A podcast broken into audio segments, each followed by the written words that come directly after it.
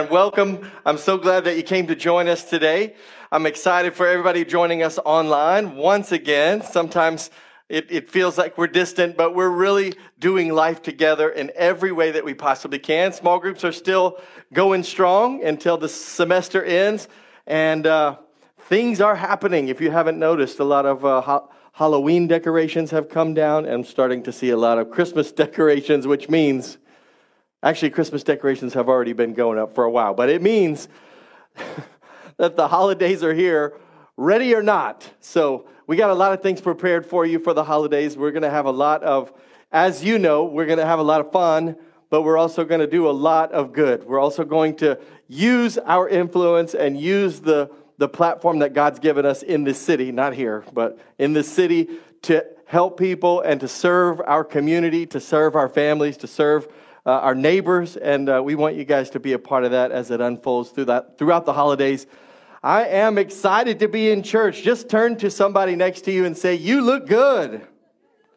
Sometimes people just need a they just need a compliment. How about the person on the other side? Give them a compliment as well. all right, all right. So, ready or not, the holidays are upon us. I wanted to give you a couple of uh, a couple of reminders up on the screen, some things I saw this week. The first is that uh, whether you're ready for it or not, things are upon us, and the holidays, this is what they look like, despite what we may want them to look like, but this is me thinking about Thanksgiving. If you're imagining mountains of food, isn't it funny how when we start to think about holidays, boom, th- these are the things that we think about. Also, maybe you're thinking about deals because deals are coming as well. So, Black Friday, when people trample others for cheap goods mere hours after being thankful for what they already have. it's amazing how we take something, we can take something beautiful and then make it into something it was never meant to be. And finally, the holidays always are about uh, Christmas music before Thanksgiving, maybe. No, thank you. But ultimately, when I saw this this week, I thought, you know what the holidays really represents? It represents grumpy people everywhere.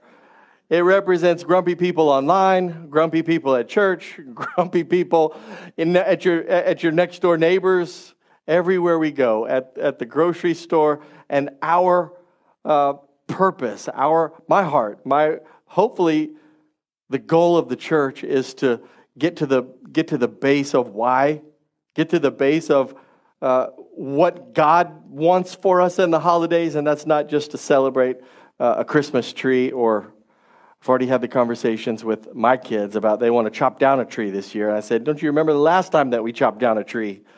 It was not as fun as you think it will be. It was a, uh, it was a whole lot of work. And so, while, while it definitely represents work, I want to share some really cool stuff with you as we start a brand new series this week, we're going to look at blessed attitudes. And I think more than anything, moving into this series, my, uh, I hope to capture the fact that so often Christmas, Thanksgiving, even though they represent love and they represent thanksgiving or giving thanks, they turn into completely different things. And when we're coming out of the turmoil and the struggle and the strife and the storm that we've just come through, it, it feels almost impossible to have a good attitude or what I hope to I hope we will all reach for, and that's a God attitude. So that requires that we do a few things, and we're going to kind of stay focused over the next few weeks, over the next four or five weeks. We're going to stay, we're going to start, and we're going to move in and out of the Sermon on the Mount. We're going to we're going to kind of take some verse by verse, and at some point we'll land on the Beatitudes, which is actually the beginning or the preamble to one of the greatest sermons ever preached, and we will get to those.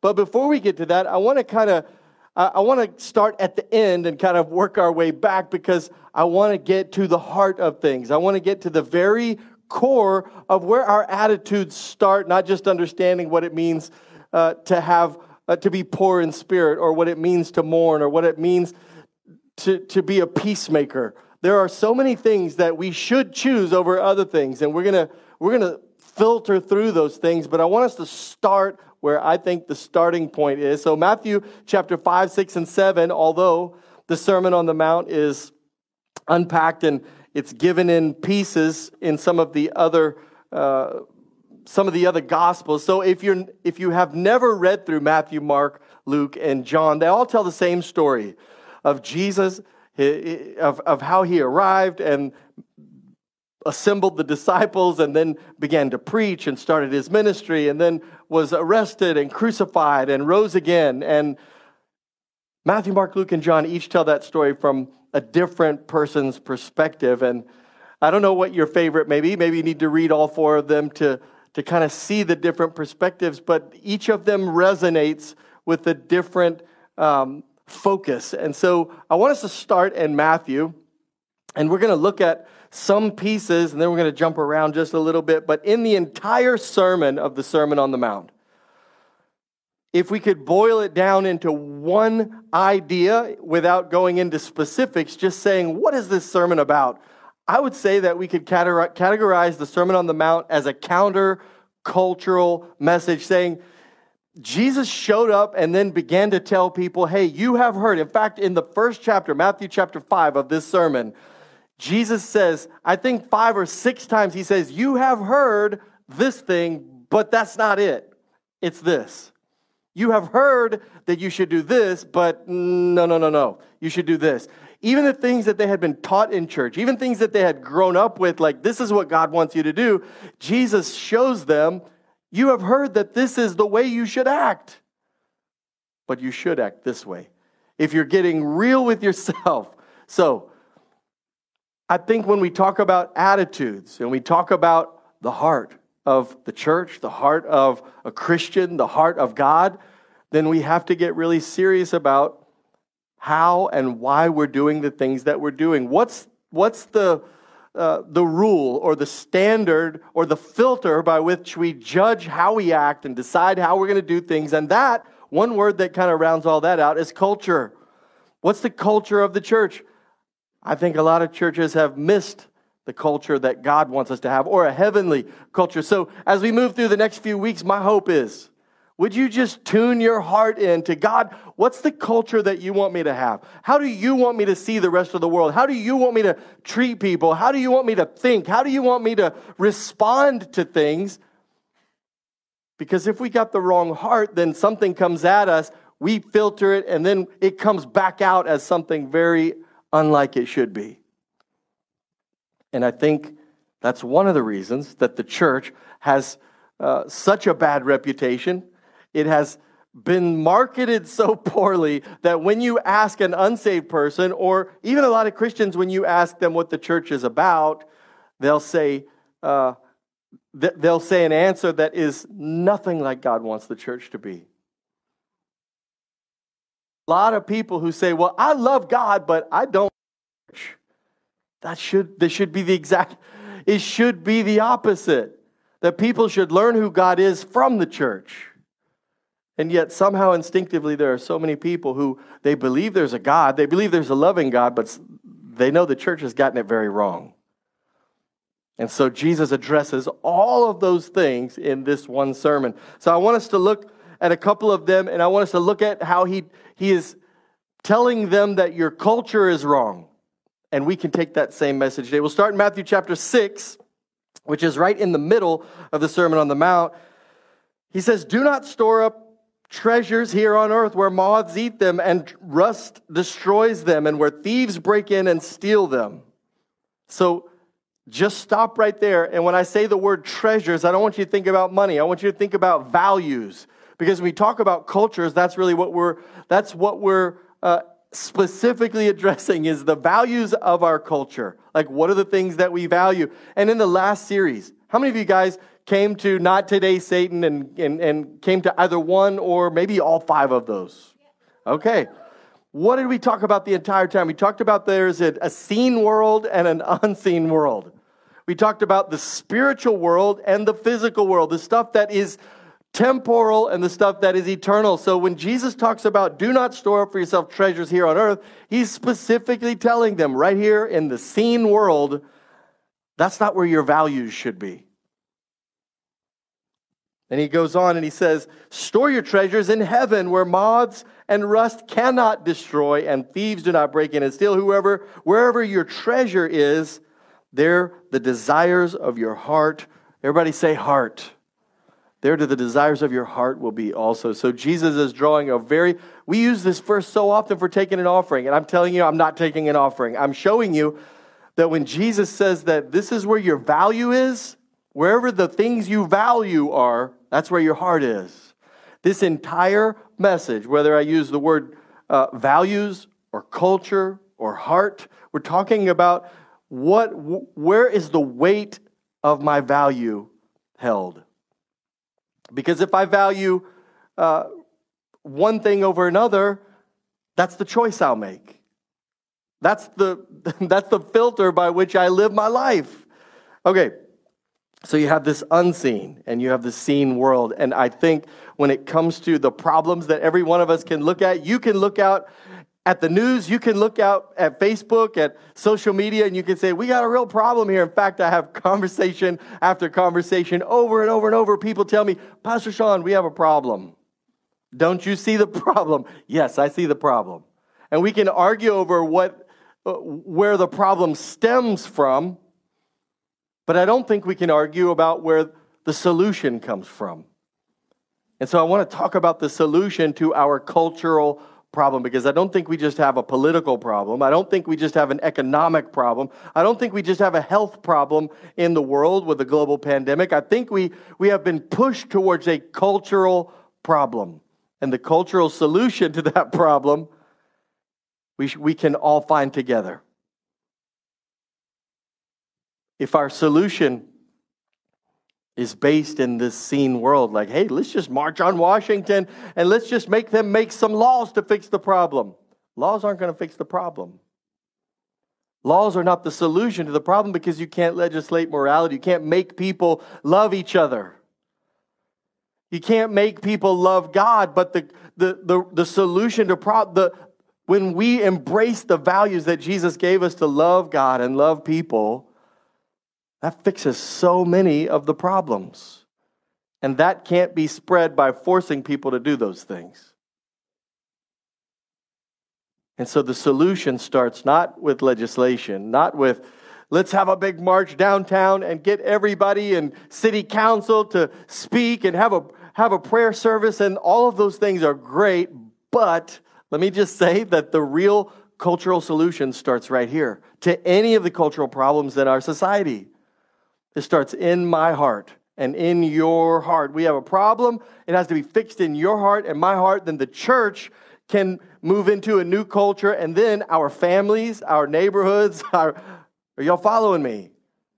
Then we have this trickle effect that goes up or down or however you want, whichever way you want to look at it, that now we're starting to solve the cultural problems here and then in my family and then in our community, in our churches in our cities, in our state, and in our country, and then in the world. You can't point at the world and say, You're wrong, change. You can't point at your neighbor and say, your neighbor and say, You're wrong, change. No, our culture can change other people because it's contagious if we get it right.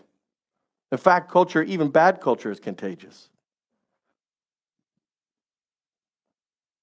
Y'all might be ready for me to go back to pointing at the devil. Can we go back to that last series, Pastor Sean? I don't like to look right here. so we're going to look at the heart because that's where the attitude starts. You can wake up every day and say, I don't like how I've been feeling. And you can start looking for other channels to listen to. Well, I'll feel better if I listen to this, or I'll feel better if I if I have a different diet, or if I have a uh, if I stop hanging around these. But that's all good stuff. But if you'll change your heart, then everything else changes around it. So let's look at some scriptures in Matthew chapter 7. We'll go close to the end of the Sermon on the Mount. We're going to look at Matthew chapter 7 and we're going to address the things of the heart. So, Matthew 7 1, judge not that you be not judged. We're going to move through this pretty quick. Judge not that you be not judged, for with the judgment you pronounce, you will be judged, and with the measure you use, it will be measured to you. What is this verse about? Anybody? Says it four times. Judgment. All right. Bingo, you get a check mark. Gold star. Judgment. So he says, Judge not that you be not judged, for with the judgment you pronounce it will be judged. And then he talks about the measurement of it. So Jesus is addressing attitude. He's addressing the heart because that's where we judge from. And so I want to look at another passage of scripture. If we jump over to one of the other gospels, they tell the same story. And if you notice, he says, Judge not that you be not judged. And then at the end, he says, With what measure you use, it'll be measured back to you. So he's talking about however you measure out of your heart, that's how it's going to be measured. You're going to look at people, you're going to judge them. This other passage is the same context. And I'm going to prove it to you. We're going to jump to Luke, Luke chapter 6, verse 37. Y'all read this first part with me. Judge not, and you will not be judged. What's that about? Judgment. Who's sitting right here? All right. It's about judgment. But right, and then he then he adds something right in the middle. He hears something or remembers something or is prompted to put something. He says, Condemn not, and you will not be condemned. Forgive, and you will be forgiven. Give, and it will be given to you. Good measure. Then he's talking about the measure again. Measure, pressed down, shaken together, and running over will be poured into your lap. For with the measure you use, now we're back to the same passage from Matthew again, right? So he starts with judgment, ends with measure. For with the same measure you use, it'll be measured back to you. But he adds a whole lot more. He talks about condemnation, which is also from the heart. He talks about the different elements of forgiving and being forgiven. Again, it comes out of the heart. Then he talks about giving. And let me just say that so often I heard this, vo- this, this passage, I heard this, this in, entire scripture used for, hey, we're going to take an offering. If you give, it'll be given back to you, pressed down, shaken together, running over, and poured into your lap. So basically, if you give a big offering, that much more will be multiplied. And we used all kinds, I, I heard all kinds of stories about how much more God would give me if I gave. There's a problem with that entire conversation in that we're not talking about money. He never once mentions money. He says, judgment in the heart, condemnation in the heart, forgiveness in the heart, giving in the heart. He didn't say giving money, he said having the ability to give or if I give. And what happens whenever we make this about money?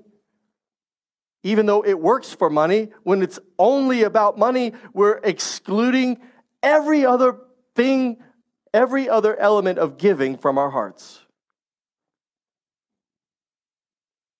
And we end up selfish and we end up looking at each other demanding our way and we end up demanding our right to be right. We end up wanting what's mine or wanting to stand up on the right side of things and I can stand up on my pedestal and say, you know, hey, I'm right on this. So if we make things like giving and generosity, if we make those about money, then we're actually cutting out a big chunk of the value of saying, I need to have a giving heart. I need to have generosity in my heart, not just because I need to give money or give stuff to people or things, or we're making this massive idea, this concept, this fundamental idea. We're boiling it down to just money. And that's a problem. Because when Jesus says where your treasure is, the focus is not the treasure, the focus is the heart.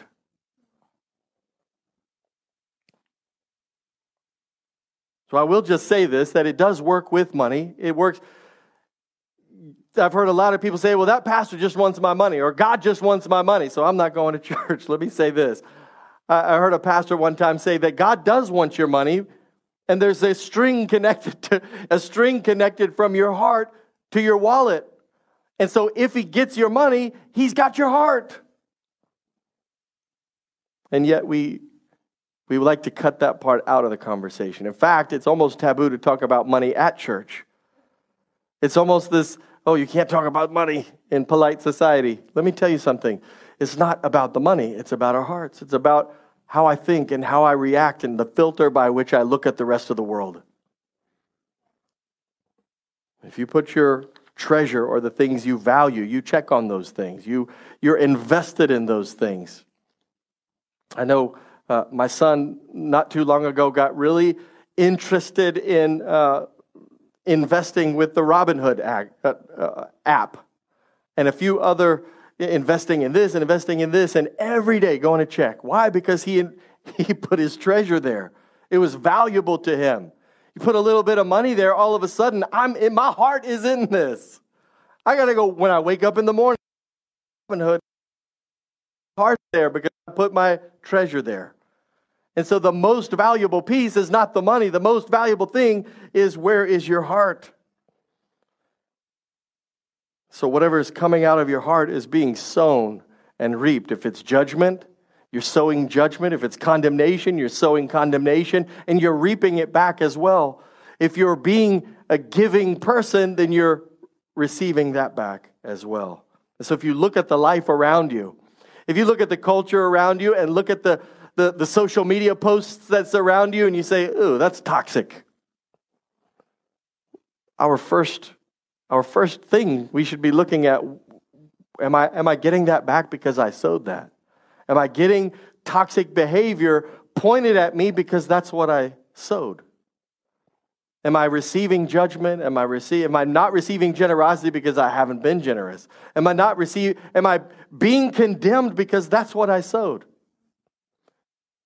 So often we take a thing like sowing and reaping, a thing that if you've grown up in church, you've heard those terms, you know that, that concept, that law. It's a spiritual law that affects way more than just money. So, I want us to look at a few things today. We're a little bit off today. We have a we have no no screens. we had a malfunction this morning and our tech team was like on it. They were running around solving problems and fixing things. You guys did an awesome job. But now today we get to go back to good old fashioned paper. Four things that we need to do in our hearts. Four things that we need to do to make sure that our hearts and our values and, our, and the culture that's in us is coming out right. So we'll start most of what we're going to look at today to is found in uh, Deuteronomy chapter 15. And I want you to notice how it talks about heart and how it talks about the things that we've already addressed. So he says, If there's a man, if there's among you a poor man of your brethren with, within any of the gates of your land, which the Lord your God is giving you, you shall not harden your heart. Everybody say heart. You shall not harden your heart nor shut your hand from your poor brother. So notice he's talking about a poor brother, someone who's in need, and, he, and he's in your land, in your sphere of influence. And he says, willingly, our will comes right out of our heart, willingly lend him sufficient for his need, whatever he needs. So, the first thing I want you to notice, and the first thing that you'll write down in your notes, is that we need to deal with a selfish heart. When we have a brother that is in need, or whenever we recognize a need that exists in within our land, within our circle, the selfishness in us keeps us from willingly giving him what he needs or helping. And so we have to address number one, our hearts. So he goes on, he says, Beware lest there be a what? A wicked thought in your heart, saying, The seventh year, the year of release is at hand, and your eye be evil against your brother. So now we went from talking about giving to directly talking about the heart, your the, the wickedness in your heart, and that your eye be evil against your poor brother, and you give him nothing. And he cry out to the Lord against you, and then it becomes sin among you. Can I tell you that we're not talking about whether or not you give a dollar to the guy on the corner or whether or not you help your neighbor whenever he or she is in need. We're talking about what your heart looks like and when you see a need, what do you what are you thinking about? He says, "Do you what do you he, he speaks directly, not just what you do, but what do you think in your heart whenever you see it. When you recognize a problem, you see your brother, What's the thought that comes into your head? Because it's coming right out of your heart. We're going to see a lot of needs this holiday. And where do our hearts turn? Because if we've been absorbing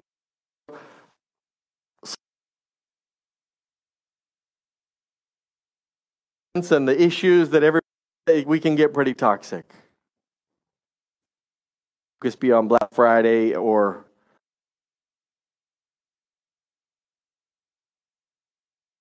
make sure your camera is sideways so everybody will be able to see what's happening. we get real interested whenever that toxic behavior starts coming out because we kind of we don't like it. Point our. It's easy to get caught up. It's easy to get caught in it.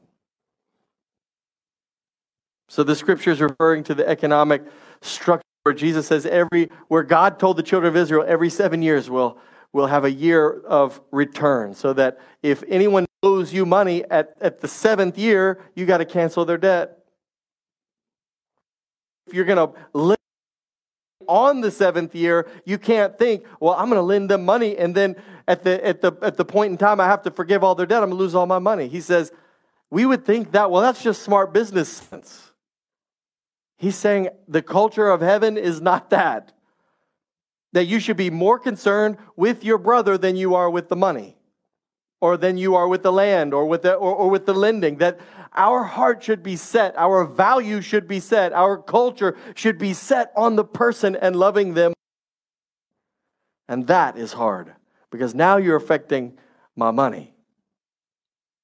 Now you're messing me up. So, why did God create giving? Why did God, why does address giving in our heart.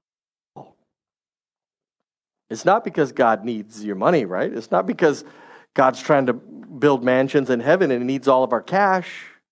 It's not even because the church needs our money. Because God has everything that He needs. God will supply one way or the other for us to, whether or not money is given in the offering, we're, we are going to continue to go where God called us to go. What God created giving for is because giving fixes my heart. If I can address those issues inside my own heart, you'll never be happy if you're selfish and greedy. And so he's saying, pay attention to what's in your heart, pay attention to what you're willingly doing. So giving works selfishness and greed right out of our hearts.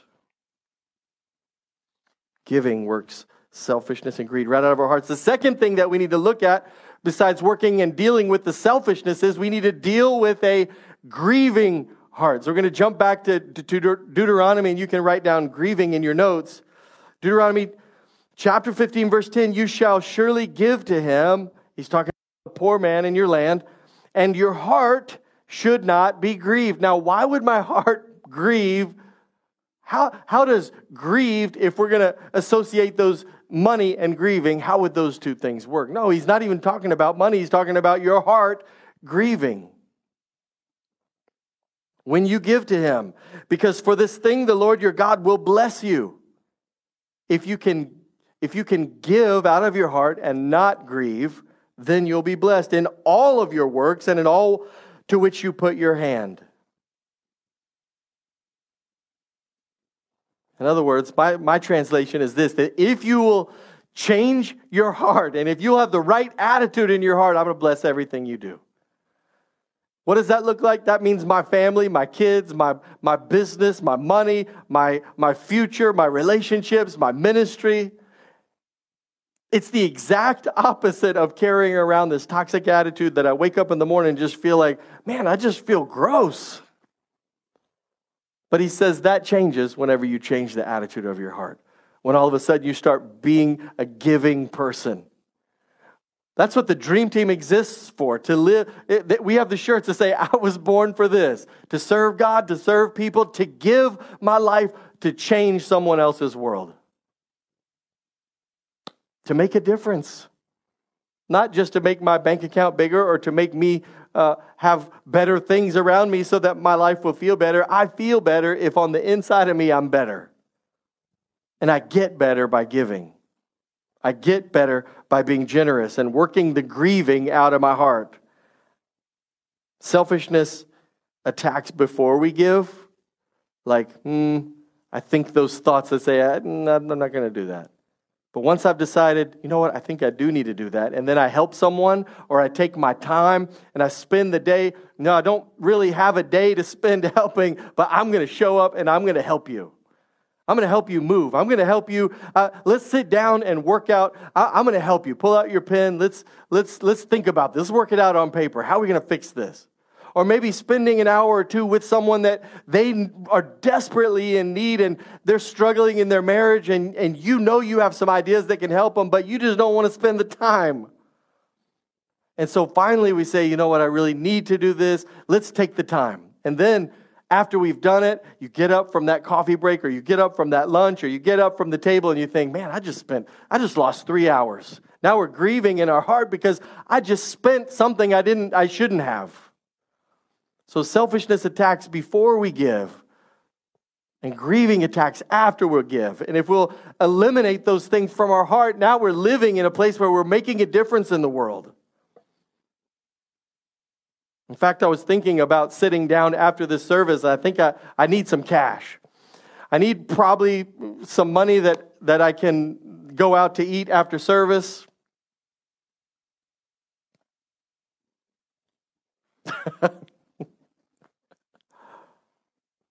Okay. Wow. A hundred dollars. That'll work. You notice that uh, Susan ran up and gave this to me, and you're not grieving giving this to me, right? Why do y'all think she gave this to me?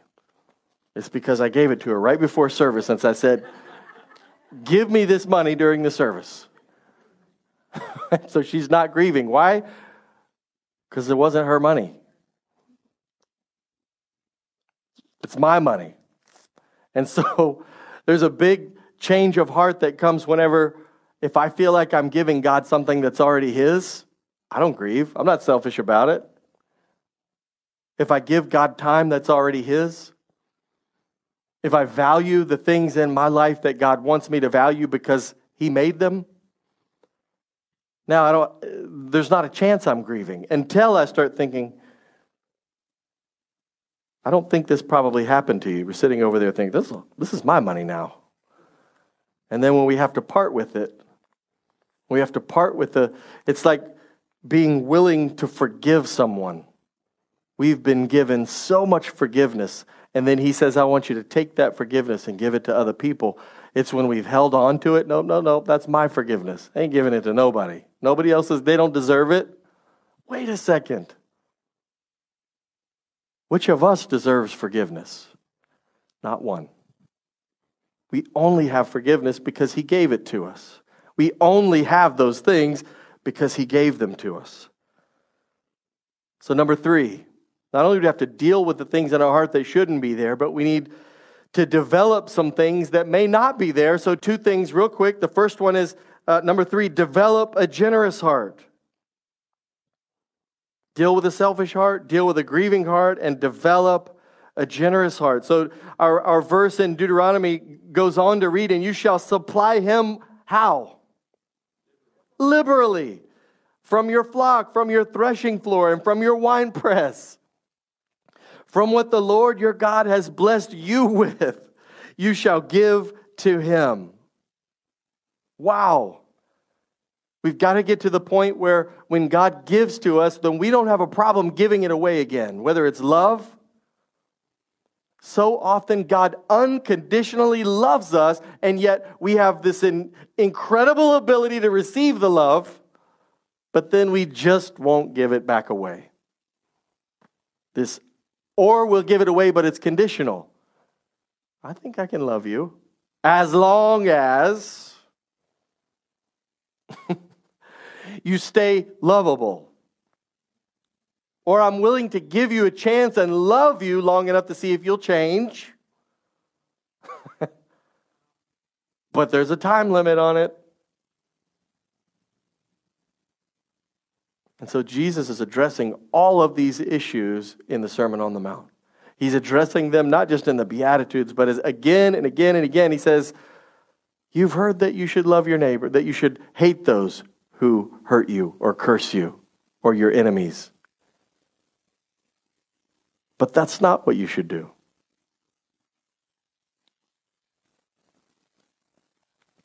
Here we go. For God so loved the world that he gave. And so God is generous. When it says God so loved us that he gave, he wasn't giving in an offering because the pastor said it's time to give. He sent his son to die for an ungrateful, rejecting people. He said, I'm going to love them anyway. And that's the love that he called us to. He says, I want you to be generous like I am generous. I want you to have a heart that gives forgiveness, not condemnation, not judgment. And finally, develop, final point, develop a, gr- a grateful heart. Not just because Thanksgiving's coming. I l- grew up, um, those of you who know my story, I don't have time to tell the whole thing, but I grew up and our family didn't have much. My parents worked hard to make sure that we never missed meals, that we had a roof over our heads, but we didn't have any extra stuff. Most of the time, if we wanted to do extra stuff, the answer was no. Not until I got a job did I ever have money in my pocket. And so, somehow, by the grace of God, I grew up in a, in a church in my teen years. I, I got connected with a church that was very full of generous people, full of people who were living for God and everything that we've been talking about. They were just givers. Not they didn't just give cash to me, or that's not what I saw. But one one time I I saw someone give over a million dollars to the church.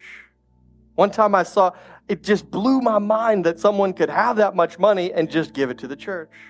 One time I saw uh, a guy give a pastor a $40,000 Rolex, and then I saw him give it to somebody else. And I thought, like, my brain was exploding. Like, this is not how people act. I've never seen anyone just give, like, not expecting anything in return. I've seen people give cars away, I've seen people give houses away. And I thought, something happened in me that not just made my brain explode, but like shocked my heart it changed me watching them and and not just because I wasn't receive I didn't never receive a million dollars. I didn't receive a $40,000 watch, but I saw someone give out of their need and still not expect anything back. Someone did give me a car one time and it just rocked me. And I decided then and there, I'm going to be the kind of person that is generous. I was so grateful. My heart was like, like the paddles, you know, just it shocked me so much that I decided it woke me up. I'm going to be a giver. I, I want to be able to when someone needs something, they need my time, I'm going. They when and so Angela and I have tried to embrace that with every in fact, we've given away four cars and I'm not telling you that just so that you can think I'm a great guy. I, it's not because of me. But I've been put into a position where I thought, God, if you will, if you will give me an opportunity to give away, show me who I need to give something to, give my time to. And I've tried to use my life and pour out my life with nothing expected in return. And God always blesses us. And I'm not telling you this so that you will give so that you can get, because that's not the reason that we give. I'm telling you all these things because if we want to fix our culture, if we want to fix the heart of the church, and if we want to fix our families, our land,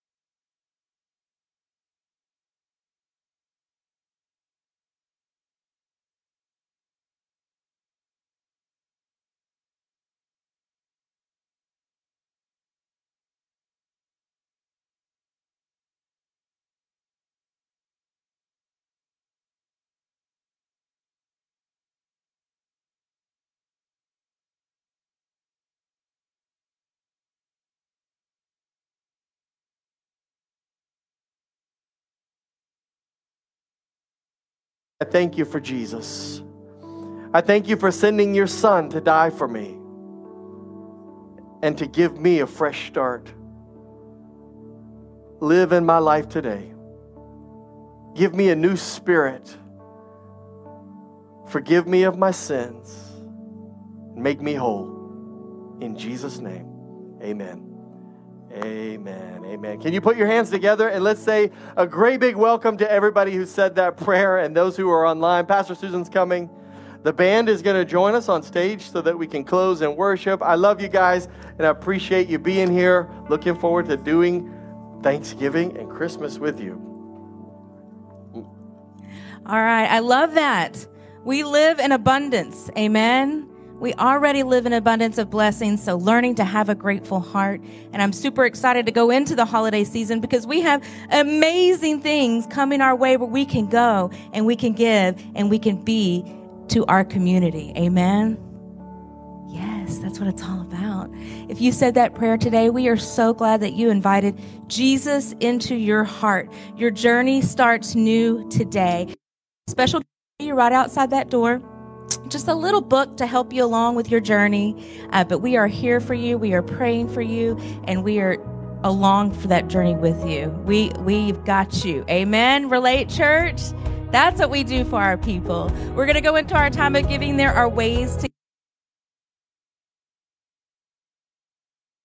Just remember, uses that in ways that you could never imagine. We're changing the kingdom I'm going to invite you all to stand. I'm going to pray over the offering and let's continue to worship. Lord, just we give you our tithes, we give you our offerings, Father, for you to do what only you can do with them, Lord God. Touch our hearts, give us a blessed spirit, Father, and a grateful heart, and we give it all back to you. In Jesus' name.